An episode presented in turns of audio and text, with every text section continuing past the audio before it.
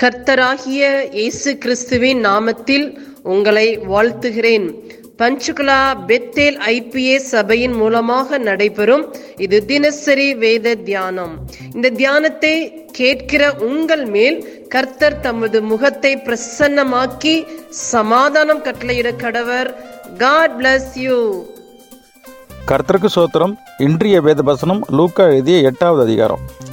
இதில் நம்ம பார்க்குறோம் அதிகமாக ஐந்திலிருந்து பதினைந்து வரை அந்த விதை விதைப்பவன் பற்றி அந்த ஓமையாக வந்து கொண்டிருக்கிறது. இதை ஏற்கனவே நம்ம மத்திய புஸ்தகத்தில் நல்லா தெளிவாக படிச்சிருக்கிறோம்.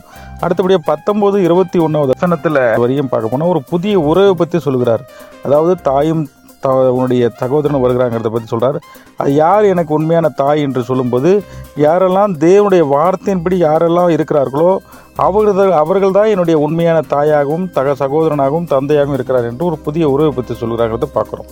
அடுத்தது நாற்பத்தி ஒன்றுலேருந்து நாற்பத்தி நான்காவது அதிகாரம் வரை பற்றி பார்க்க போனோம்னா தன்னுடைய மகளை சுகமாக்கப்படுவதற்காக யவிரு என்ன ஒரு ஜெப ஆலய தலைமை இயேசுனிடத்தில் வந்து வரான். ஆனால் அவனுடைய விசுவாசம் என்ன? சிறிய விசுவாசம்தான்.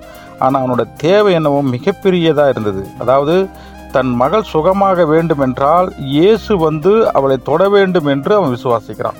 அதை இயேசு எடுத்து சொல்கிறான் சரின்னு அவரும் போகிறார். அந்த நேரத்தில் மிகப்பெரிய பாடுள்ள ஒரு பெண்மணி அதாவது பன்னெண்டு பன்னிரெண்டு வருஷமாக மிகப்பெரிய கஷ்டத்தில் நோயில் அவதிப்பட்டு வந்த அந்த பெண்மணி தன்னுடைய சொத்தெல்லாம் இழந்து சரி பண்ணி பார்த்தாலும் முடியாமல் அந்த அம்மா சுத்தமாகலை சரி அப்படின்னு சொல்லிட்டு இயேசுவை தொட்டால் சரியாகிடுன்னு சொல்லிட்டு இயேசு வந்து தொடுகிறார். அப்போது அவர் குணமாக்கப்படுகிறாருங்கிறத நம்ம பார்க்குறோம். இந்த வசனத்தில் நல்லா பாருங்கள் பனிரெண்டு வருஷமாக இருட்டில் இருந்த அந்த பெண்மணி வெளிச்சத்துக்கு வராங்க. ஆனால் பனிரெண்டு வயது குழந்தை இதுவரை வெளிச்சத்தில் இருந்த அந்த குழந்தை இருட்டு ச- மறித்து கொண்டு இருக்கிறதுங்கிறது அந்த வசனத்தில் நம்ம பார்க்குறோம்.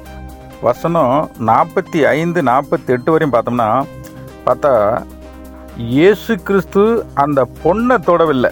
ஆனால் அந்த பாடுள்ள அந்த பொண்ணு தான் அந்த சீத்திரி தான் இயேசுவை தொட்டு சுகத்தை பெற்றுக்கொண்டாள் பரிசுத்தமாகிவிட்டாள் இதில் நம்ம என்ன உணர்த்துக்கிறது என்றால் அங்கே பாருங்க இயேசு சுற்றி நிறைய கூட்டம் இருக்குது நிறைய பேர் தொட்டிருப்பாங்க. நிறைய பேர் அவர் இடிச்சிருப்பாங்க. ஆனால் அத்தனை பேரும் அங்கே சுகமாகவில்லை. ஆனால் அந்த ஒரு அங்கே சுகமானது அந்த ஒரே ஒரு பெண்மணி மட்டும்தான் சுகமாயிருக்கிறாங்க.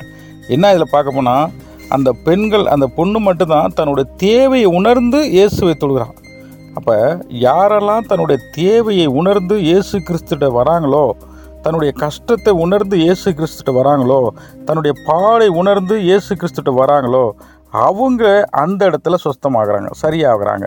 இன்றைக்கி எத்தனை பேர் நம்ம தேவையை உணர்ந்து சபைக்கு வராங்க தன்னுடைய கஷ்டத்தை உணர்ந்து சபைக்கு வராங்க. எல்லாரும் போகிறாங்க நாமளும் போவோம். இல்லை போகணுன்னா பாஸ்டர் கோச்சிப்பார் அவங்க பார்ப்பாங்க ஒரு மாதிரி நினைப்பாங்க.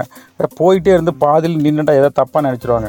அப்படி ஒரு எண்ணத்தில் கூட பாதி பேர் வராங்க. அதாவது தேவனிடத்தில் வரும்போது தம்முடைய தேவைகள் என்ன? தமக்கு என்ன பிரச்சனை? அது தேவனுடைய வார்த்தைப்படி நம்ம நடந்து அது மாதிரி ஜெபித்து நம்ம தேவன ஆலயத்தில் வந்து நம்ம கேட்கும்போது ஆண்டவர் நமக்கு பரிபூர்ண சுகத்தை கொடுப்பாருங்கிறது இந்த வசனத்தை சொல்லுகிறது. இந்த வசனத்தை முழுசும் படிப்போம் தியானிப்போம். கருத்து தாமே தம்மை ஆசீர்வதிப்பாராக. ஆமே இயேசுவின் நாமத்தினாலே இந்த வசனத்தை கேட்கிற ஒவ்வொருவரையும் நீர் ஆசிர்வதிப்பீராக. உன்னி வேதத்தின் ரகசியங்களை அறிய ஆவிக்குரிய ரகசியங்களை அறிய எங்கள் கண்களை நீ திறந்தருளுவீராக. இயேசுவின் மூலம் ஜெபம் கேளும் நல்ல பிதாவே. ஆமேன்.